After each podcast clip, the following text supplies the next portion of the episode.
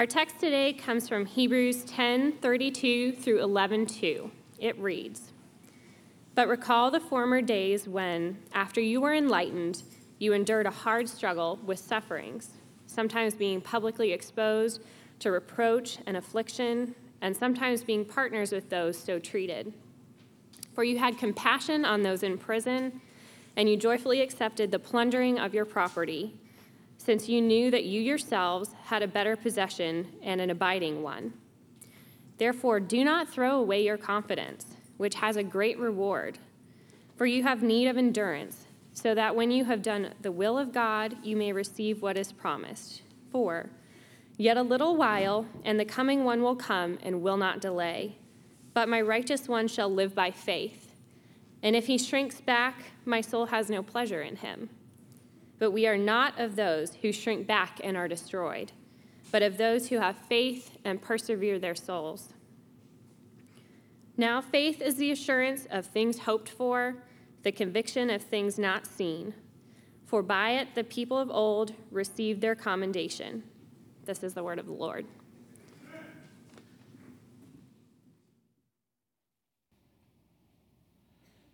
Good morning. I'm Howard Brown, the pastor here at Christ Central Church. And uh, we continue through the book of Hebrews this week. But uh, we are going to, for those who recognize we were at the end of chapter 12 last week, we're going to take a step back to cover a chapter in the book that we didn't when we came up on it, chapter 11. Chapter 11 has often been referred to as the hall of faith of the Bible.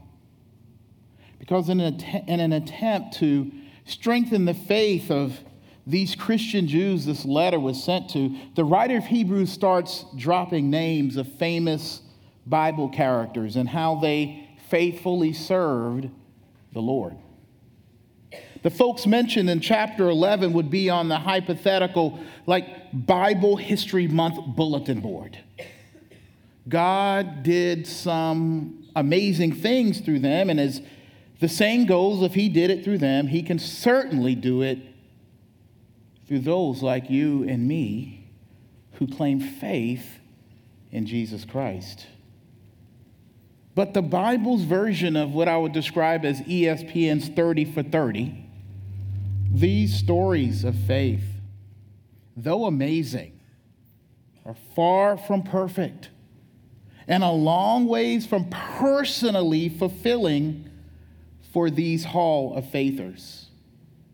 These folks experienced not only the hard side of a fallen world, but had to deal with the broken side of their personal issues and shortcomings. Today is an intro of sorts to our Hall of Faith sermon series that we will preach through through the whole summer. And I say we because I'll be sharing the preaching a lot in this series, not only because I think it's important that you hear, right, uh, and be encouraged by other preachers than me, but so that we can be an encouragement to our assistant pastors and interns who too are called to ministry. Plus, I'll be gone for about six weeks. six weeks straight this summer as I take a much needed break, personal time break, and study, work on my fish tanks. And um, I always have a new hobby. It just can't go away. Okay, so this summer we will take a deeper look into the lives of the Hall of Faithers and their Old Testament stories. So we're going to pick them out and go back in the Old Testament, look at the story, and why would the writer of Hebrews include these people? It's my hope that their stories of faith will be used to encourage and build your stories of faith, like the writer of Hebrews was obviously hoping it would for these Christians who received this letter by encouraging them and now us to take a hypostatic, or in Greek, hypostatic faith trip. So, just like caffeine is often behind our brilliance and my talkativeness, and my brilliance sometimes, you ever have like an espresso, you come out, you are the smartest? Man, I discovered that a while ago. I've been smart every morning between 8 and 2 o'clock for about 20 years now. Catch me then. Don't catch me after 2. But just like caffeine can do that for you, we must let God's spiritual essence, y'all, and gospel grace stash to be like the stuff behind, right? Fueling and supplying our faithfulness and obedience and mission. This requires three things I want us to see today. It requires holding on to a faith that will bring hurt, a faith that will bring hope, and a faith that will bring help a faith that will bring you hurt, hope, and help. And just to give you perspective for these Jewish Christians in the, this first century, they were not engaging in our present culture kind of wars about bathrooms and the godliest candidate or, or how to have the most relevant and trendy church in town. No, these types of battles and concerns for believers back then were lost and done with. And now it was about their faith surviving and about them surviving as faithful. For you and me here in America, man, I started working on this. This is a very difficult sermon to preach. Because I must contend, right? As I was reading and doing the background history of what he was talking about, what we often cry and pray and fret over, nine times out of ten don't have nothing on what these Christians were experiencing. I mean, look at what the writer is calling them to be faithful through and how he's calling them to be faithful. Look back at verse 32 with me. But recall the former days when, after you enlightened, after you came to faith, you endured a hard struggle with sufferings, sometimes being publicly exposed to reproach and affliction, and sometimes being partners with those so treated. For you had compassion on those in prison, and you joyfully accepted the plundering of your property. Since you knew that yourselves had a better possession and abiding and an abiding one. These believers, not only had many hard struggles, but it says hard struggles with suffering. What's that mean? That they fought and then lost the fight. They fought and lost their lives and livelihoods and comforts in the end. They were not the victorious Christians with answered prayers of relief from suffering all the time. And they were not able to vote and shape their country to be more moral and Christian. They lost and went through their greatest fears. And on top of that, they were considered social scum and bad for the economy and progress and freedoms and neighborhoods. Christians back then, unlike what you see in an evangelical presence in places like Charlotte, being an evangelical Christian back then meant that you brought down property values. You were the ones they were hoping to gentrify out and the government helped facilitate it back then. Believers were guilty of being the lowest of the lowest criminal, riot causing fools, and a waste of a body in the minds of many. And back in the day, many believers were imprisoned in their faith, and you would die in prison back then if someone didn't come and bring you food. Little different than our prison systems today, where taxpayers pay for the food. Back then, you had to bring the food in many circumstances. It's why Jesus put such an emphasis on visiting him in the form of fellow believers in prison as believers, right? You came to make sure your fellow brother or sister was alive and well and eating and had something to eat and were in jail. They, and as you went, you too could be marked as coming the, from the same seed and tree of Christian scum of the earth as they were. And it could mean that you were followed home or never allowed to leave the jail yourself.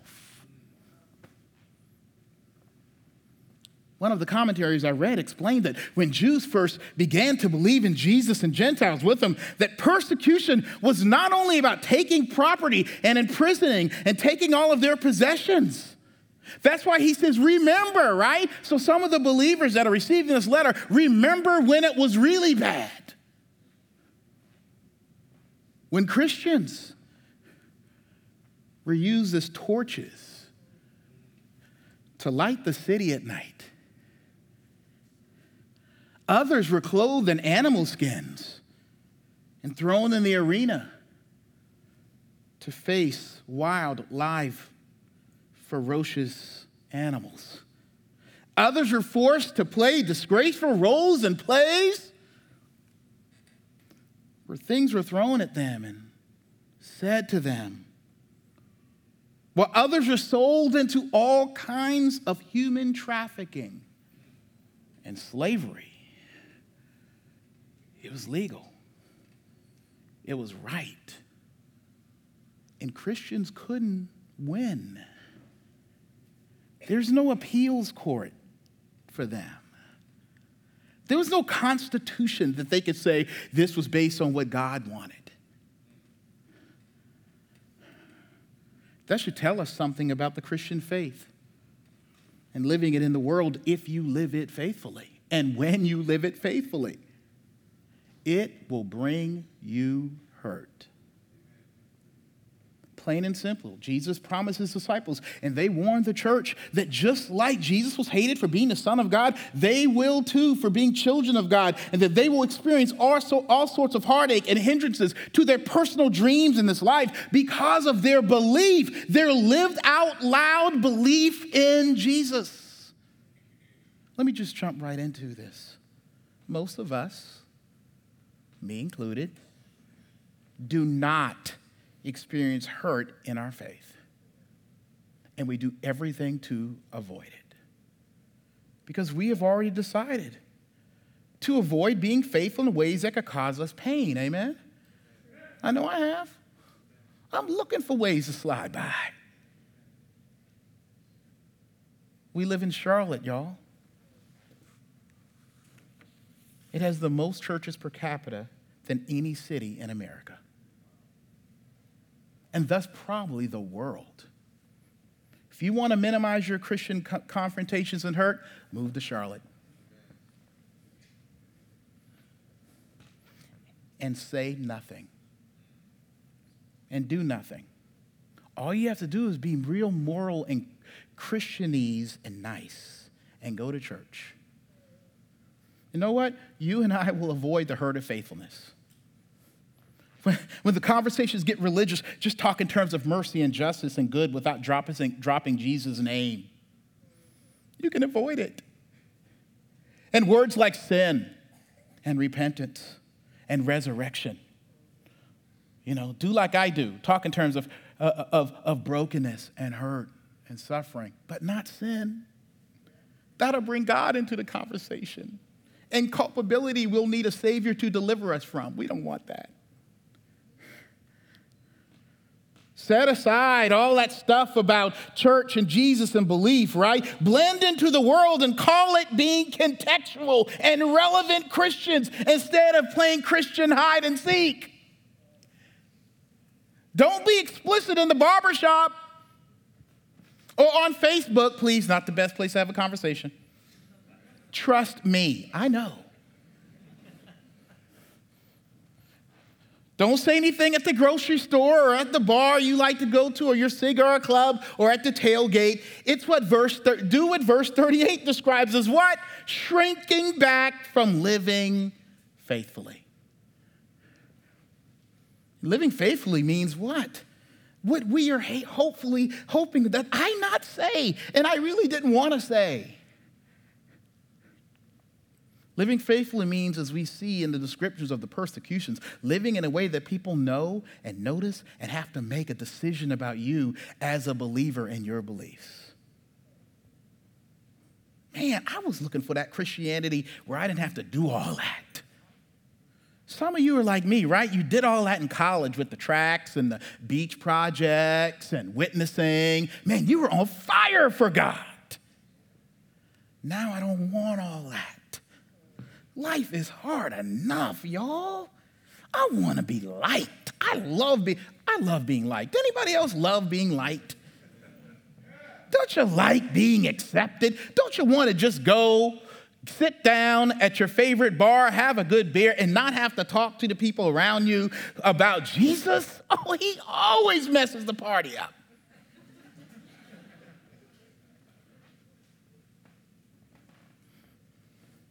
We're avoiding the inevitable hurt. See, I think as believers, we know it's coming. And we hate that ostracizing of our faith, that our faith will cost if it, if it gets known that it is as explicit, Naomi, that it is as explicit as we personally and actually hope that it is.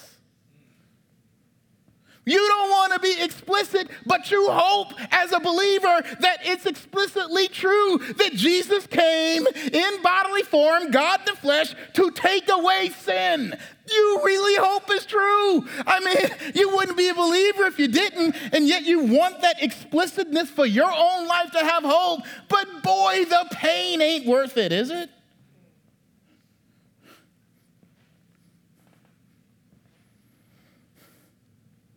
You believe that you need deliverance from sin before a holy, sin hating God. Oh, he dropped the H word, hate. And as believers, you believe God has revealed in the Bible. You actually believe this thing in the leather binding. Only it's like only one book comes in this kind of binding. You walk around with this with the gold thing, people know what it is. The Bible right? You, you actually believe this thing is true.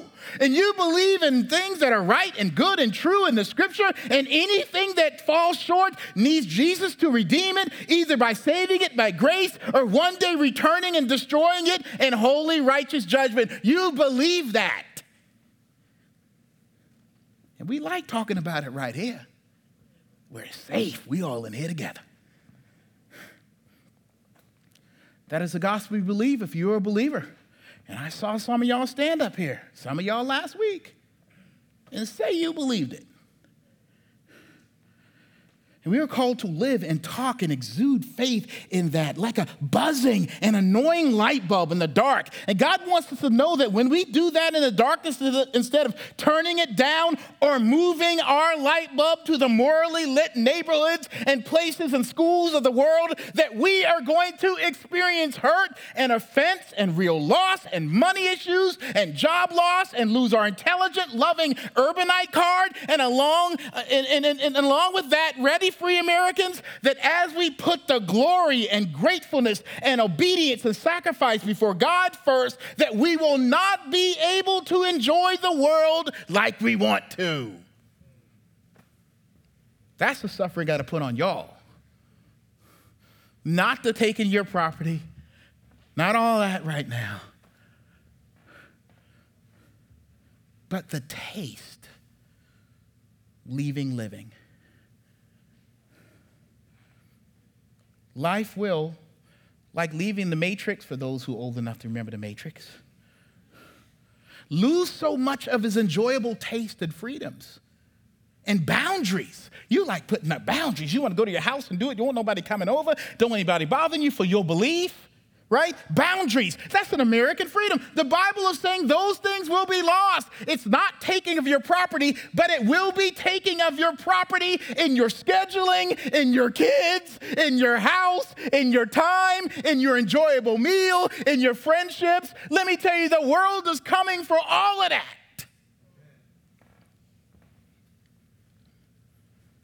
Because the world has built itself in so many ways against what it means to live faithful. And as you love God faithfully, you will grow in your distaste of what is not godly or faithful to God.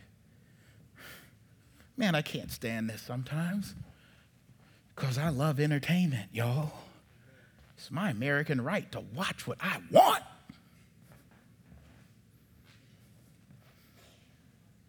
And here comes the gospel, right? Watching something on TV. So very ungodly. Oh, I can't believe I'm saying this. I'm going to get myself in trouble because it's going to be hard to break away from it. And it's like the gospel wants to take that away from me. I want to enjoy this. I want to have a little bit more to drink. I want to feel the buzz, right? You know it's coming. You just want it.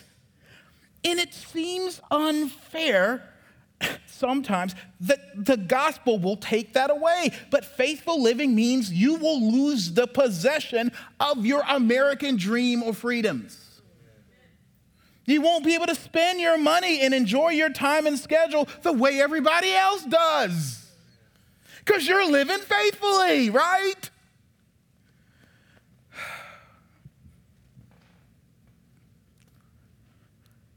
Which means surprise.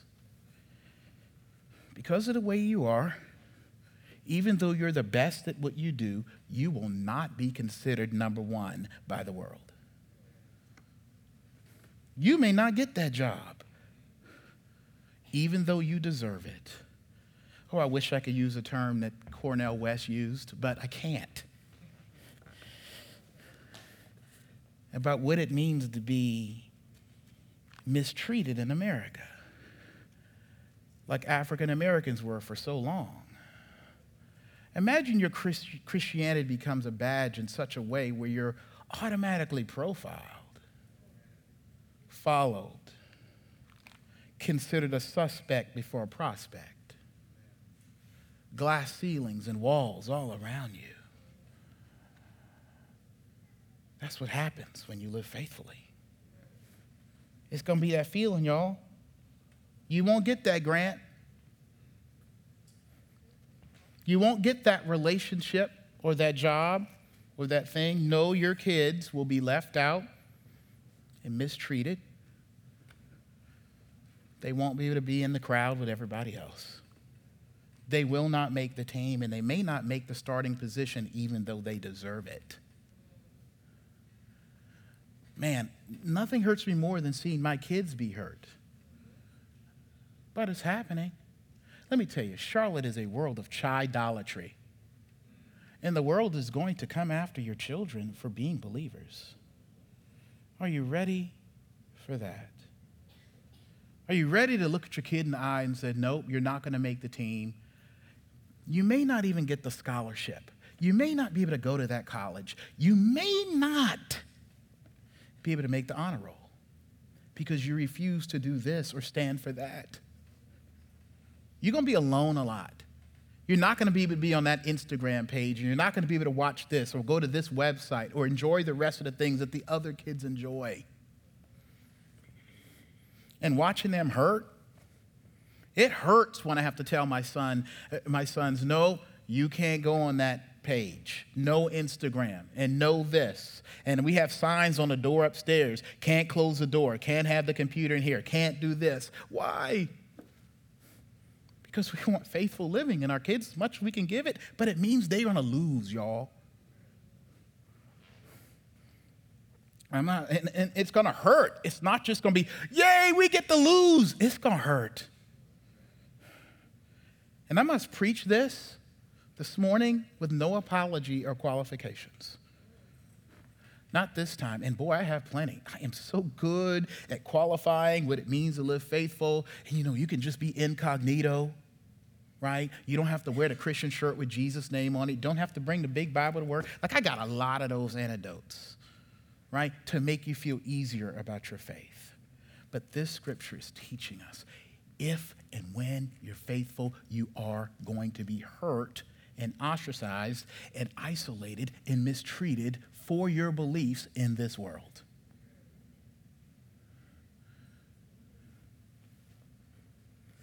But faithfulness, in large part, is a call to serve and obey and represent God openly in a closed to Him world, expecting a hurt. But not only will your faith bring hurt, in the hurt, despite the hurt, it will bring you hope. A hope with vi- a vision for living, right? That is untouchable. Now, this doesn't make you any better yet. Just, just hold on a minute. Look back at the language in verse 32 again. It says, But recall the former days when, after you were enlightened, you endured a hard struggle with sufferings Think about the word, word enlightened. When you accepted Jesus, believers, and if you're not a believer today, let me tell you what's going on with your friends, okay? When they accepted Christ, right? And came into the faith. Part of that transformation, part of being born again, is that their eyes were open spiritually.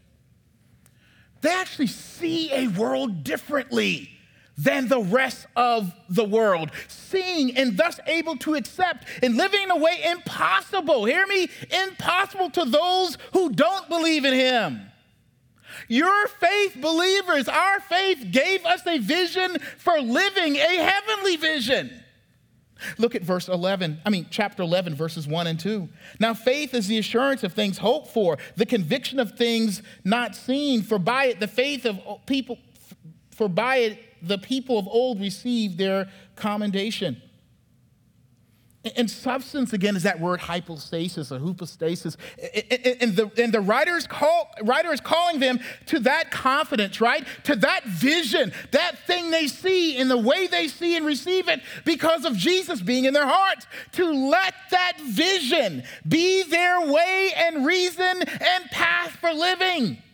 And that is a big deal considering that all they and others can see is being lost to them. Their good health and their homes and their influence and their money and their relationships and their social statuses and their acceptance. And believers by faith take hope and go to and through the hurt and hardships because the, the real vision that Jesus has given them beyond and through this world.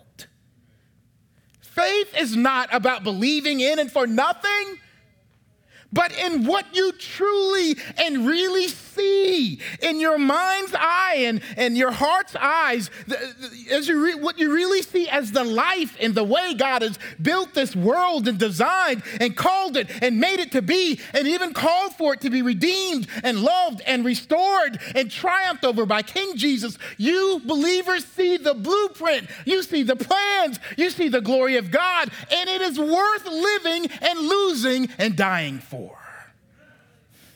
He says, Remember when you were enlightened? You got crazy for Christ and you ran to hard suffering and a hard life. What were you looking at? What were you seeing? Not a hallucination, but a holy transformation of heart and mind. One day I was driving down Central Avenue and I caught a glimpse of the nastiest old fish tank you ever seen sitting in front of Clark's Antiques. Old Clark ain't there no more. I don't know what happened. But I was driving by and I would slow down, cars would be blowing. Boom, boom, what's this dude doing? I'm looking at that foggy old fish tank. I had a vision for a nice big fish tank in my house. And all I could see when I look at that all foggy tank is fish swimming in this nice tank with this ambient glow as I watch the movie in my room upstairs. And I envisioned the hard work, get this, y'all, of cleaning it and having it wait to be fixed up. Sitting in my it was sitting in my dining room out of place on a pallet for a long time. And i would actually go in and look at and just enjoy looking at it before it was nice. I just imagined what it was going to be. My eyes saw something that Kelly and the boys with that thing sitting in the living room didn't see. I got joy by looking. I took on the work and the stress, stashing away and hiding money, buying fish stuff I don't know if she looked at the Bank of America statements. A little sliding it in here and there. And even the other day, when 25 gallons leaked through the canister filter onto the floor upstairs and put a little mark on the ceiling downstairs. The vision didn't die. I took on the work. I had a little carpet cleaner sucking all the water, man. It was a lot of water. It even leaked into our bedroom on the other side. For the fish tank. All the, pro- all the work and progress and brokenness and setbacks with joy. Can you imagine that? Because I was so convinced and sold on the vision of that nasty abandoned tank. I had hope to keep giving and losing and money and time and fun, right? Why in the world would anyone, I don't care how good of a person you are, accept and join in and join up and even welcome in your actions the hurt and, and not just deal with and accept the hurt, but as the, as the writer is saying, but go through it with joy because the hope of God has overcome the pain with a vision, a real vision of something, of God's kingdom coming, coming on earth and changing things. And then, as verse 37 says, Jesus coming and cleaning things up and making things right and well and good for all time's sake. You see it because God has put it in your heart. And you see that thing with joy. Let me tell you, man, when we were looking for a building, let me tell you, John Wells and I, poor John. John has a building, you gotta see it. It's right for our church. And we'll show up with this thing. We saw, to all kinds of buildings, things with these wooden panels on the doors, mice in the back, people back there smoking weed. I mean, it was terrible. We roll back. What y'all doing back here? We, we ain't doing nothing. What's going on? We went in one place, we went so far back in this dark building, and my eyes are like, this is gonna be great. This is the children's area over here. Wow. And we walked in, and somebody had a little house in there.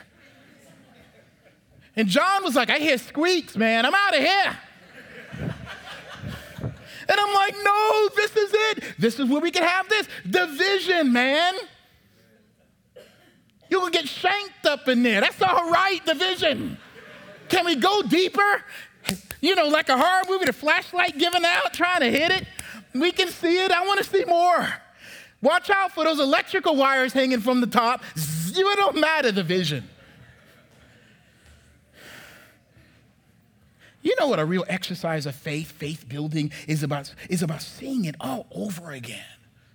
That's why you come here on Sunday. That's why you hear me preach crazily up here. That's why he says in verse 32 Remember when you first were enlightened? Remember the vision. Remember what wasn't a dream, but God's trustworthy gospel plan that blew up in your heart and mind like a glory bomb that made you look at and above and beyond the pain and the world's death throes into the life and promise and transformation and, and power and redeeming power and love of God. You had and have hope in something real. The hypostatic holy trip not hallucination, but vision that God gave and gives you in Christ Jesus. But that vision has a partner in giving you hope in a world of heartache and waiting, a reward. Look at verse 34 and 35 with me. I'll move a little quicker now. I got a million stories.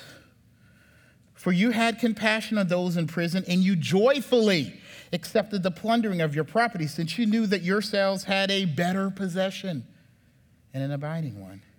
Therefore, do not throw away your confidence, which has a great reward. For you have need of endurance, so that when you have done the will of God, what? You may receive what is promised.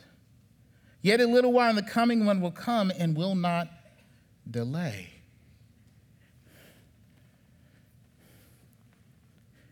Then drop down the verses 1 and 2. I forgot about that. Now, faith is the assurance of things hoped for, things hoped for, right? For, and the conviction of things not seen. There's a lot of language about promises and rewards and possession and commendation in verse 2 of chapter 11. But this is no ordinary reward, y'all. Okay? I want you to get this. Because somewhere a lot of churches missed it, and they got a whole gospel built around it. This is a reward that drives our faithfulness because it is beyond anything this world could give us or take away.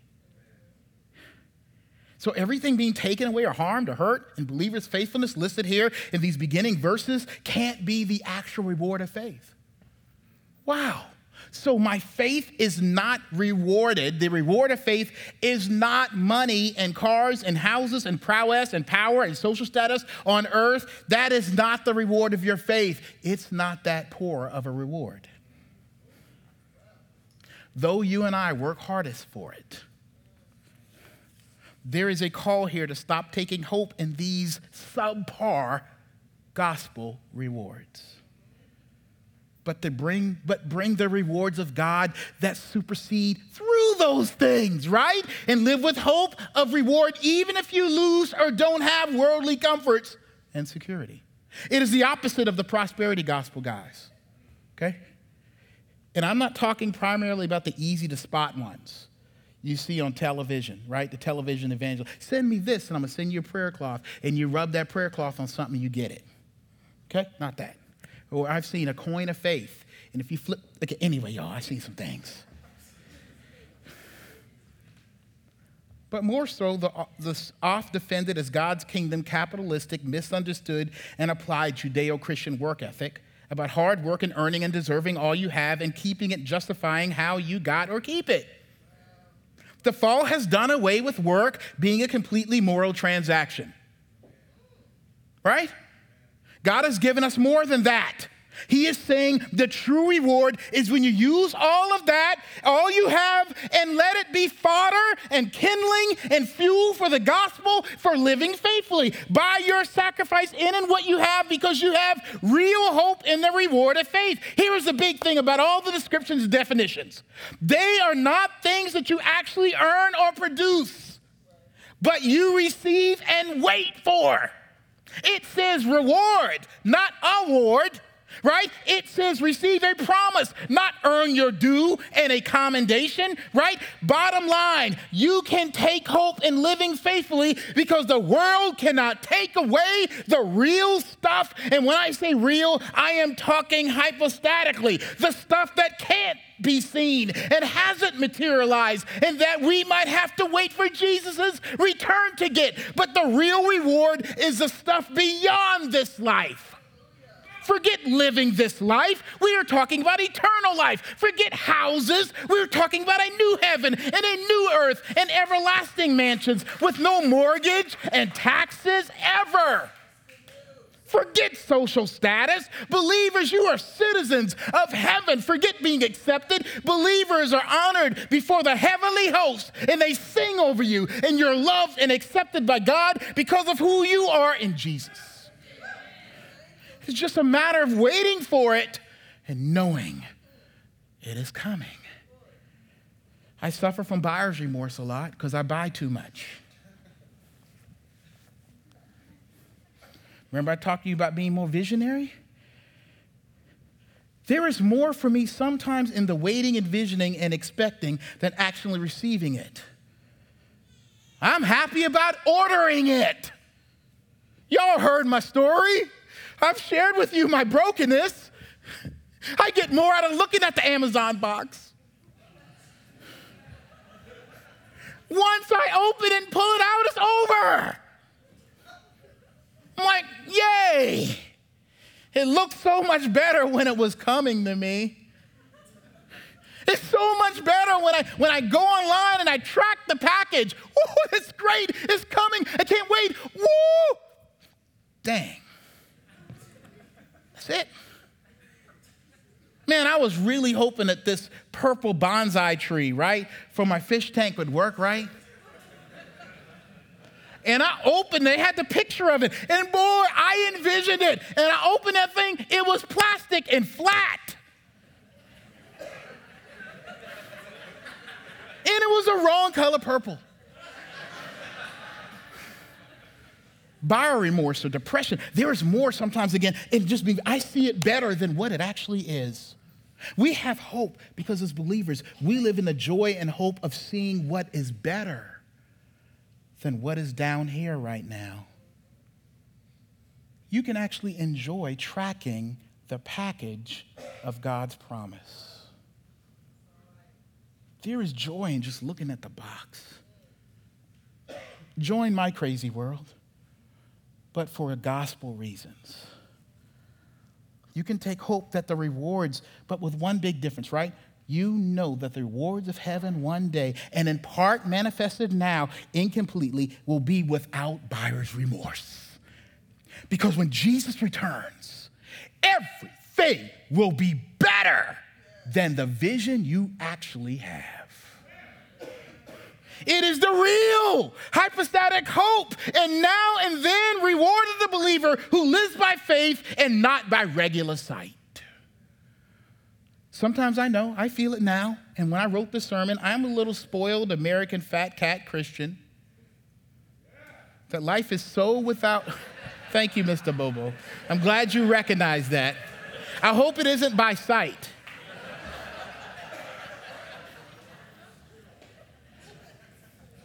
When I wrote this, without persecution, I'm not too impressed by the reward of me coming. Y'all have it so good. Sometimes you're glad living the way you are. Sermons and teachings about heaven, frankly, can be underwhelming for Americans. Y'all, got it so good. I do too. Just swipe, right? Just open the fridge, food for many of us, not all of us here.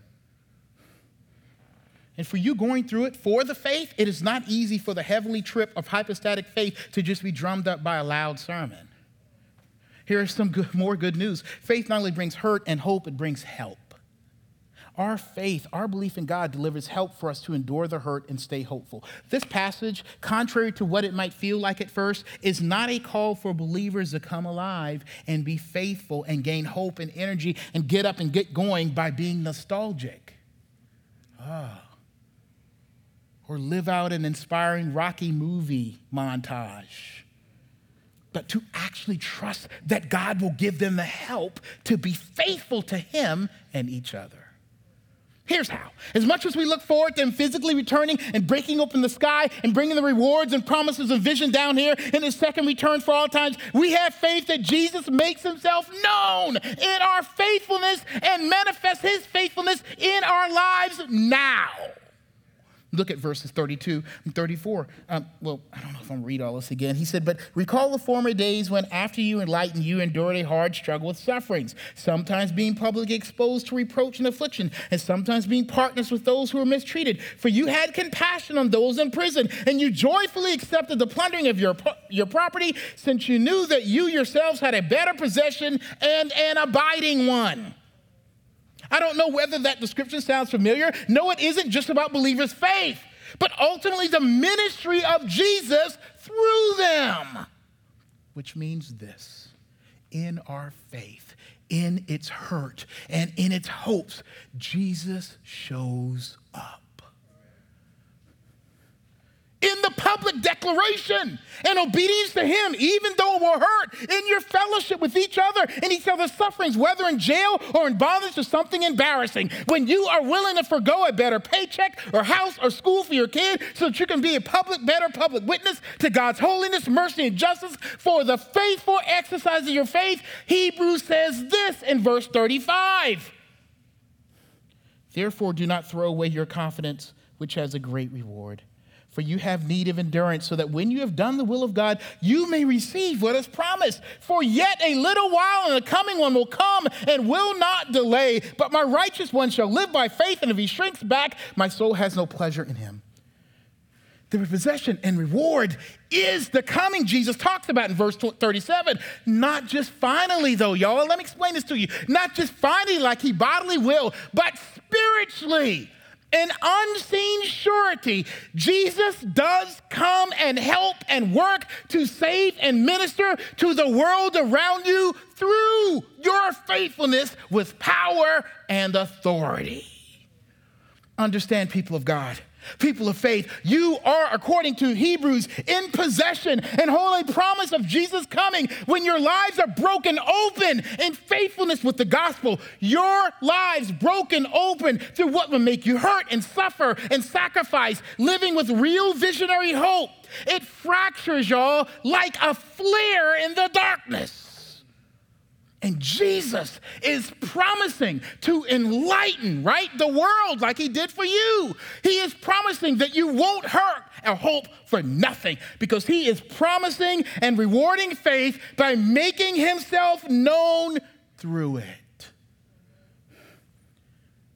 He's promising to be present and show up in your testimony in obedient lives when you live it, and if you live it, He's promising.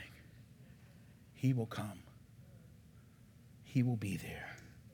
You have the light of the world promising to be faithful, to come and help in response to your faithful living. Jesus, through your faithfulness, is helpful today for the now and here, ne- here. Even though so much of the promises in the next life, there is so much being done unseen right now, y'all.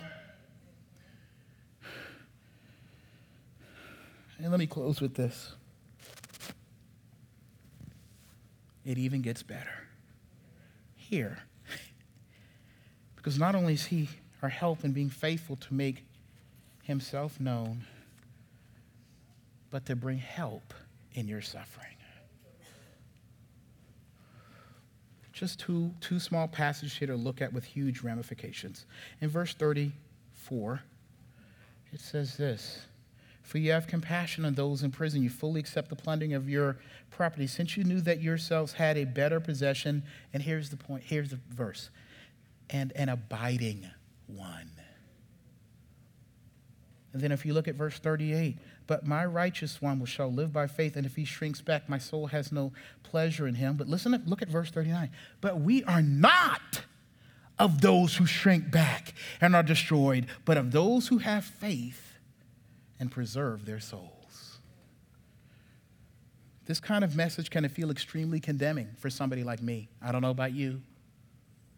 Because if you're like me, you can never do enough to consider yourself faithful.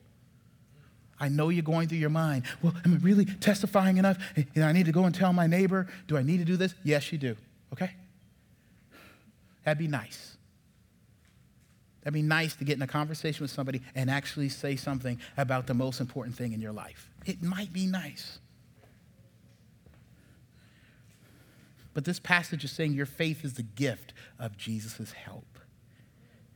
He's not rewarding the faithful, He rewards people of faith with faith. When the hurt comes in your belief, when the hope seems dim, dim light in a very dark world, Jesus is not expecting your faithfulness to keep you going. He is trusting his faithfulness to help you have faith to keep going.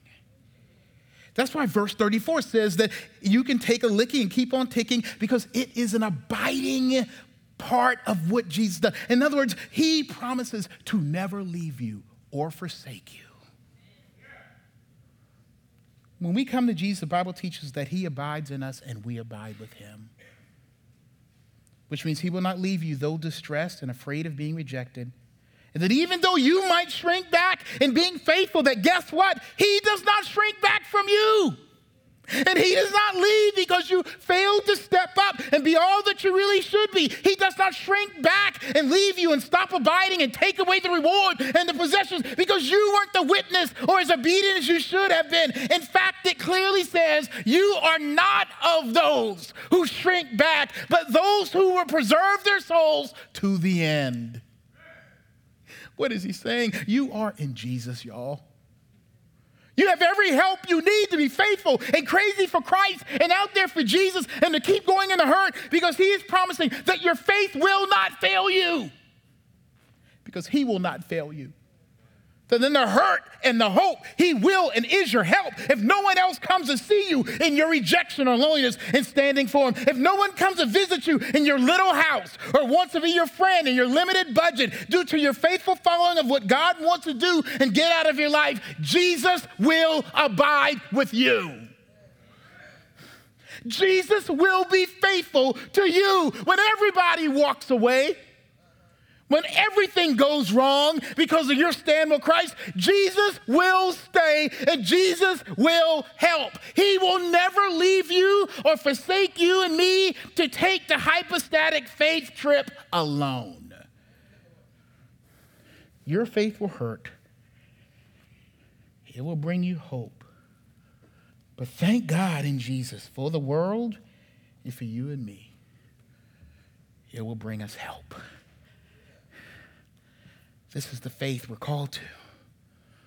Not only run to the hurt and witness to, but the faith we're called to fall into. Let's pray. Heavenly Father, oh, our minds are going to be going crazy. But you said there's no condemnation for those who are in Christ Jesus. So any condemnation is from Satan. and from the flesh and from sin and misconceptions in our, own hearts and minds. So, Lord, I pray that you would take those away and that they would be replaced with a true and right vision of Jesus' love for us and how much his faithfulness encourages us to be faithful to him and in this world.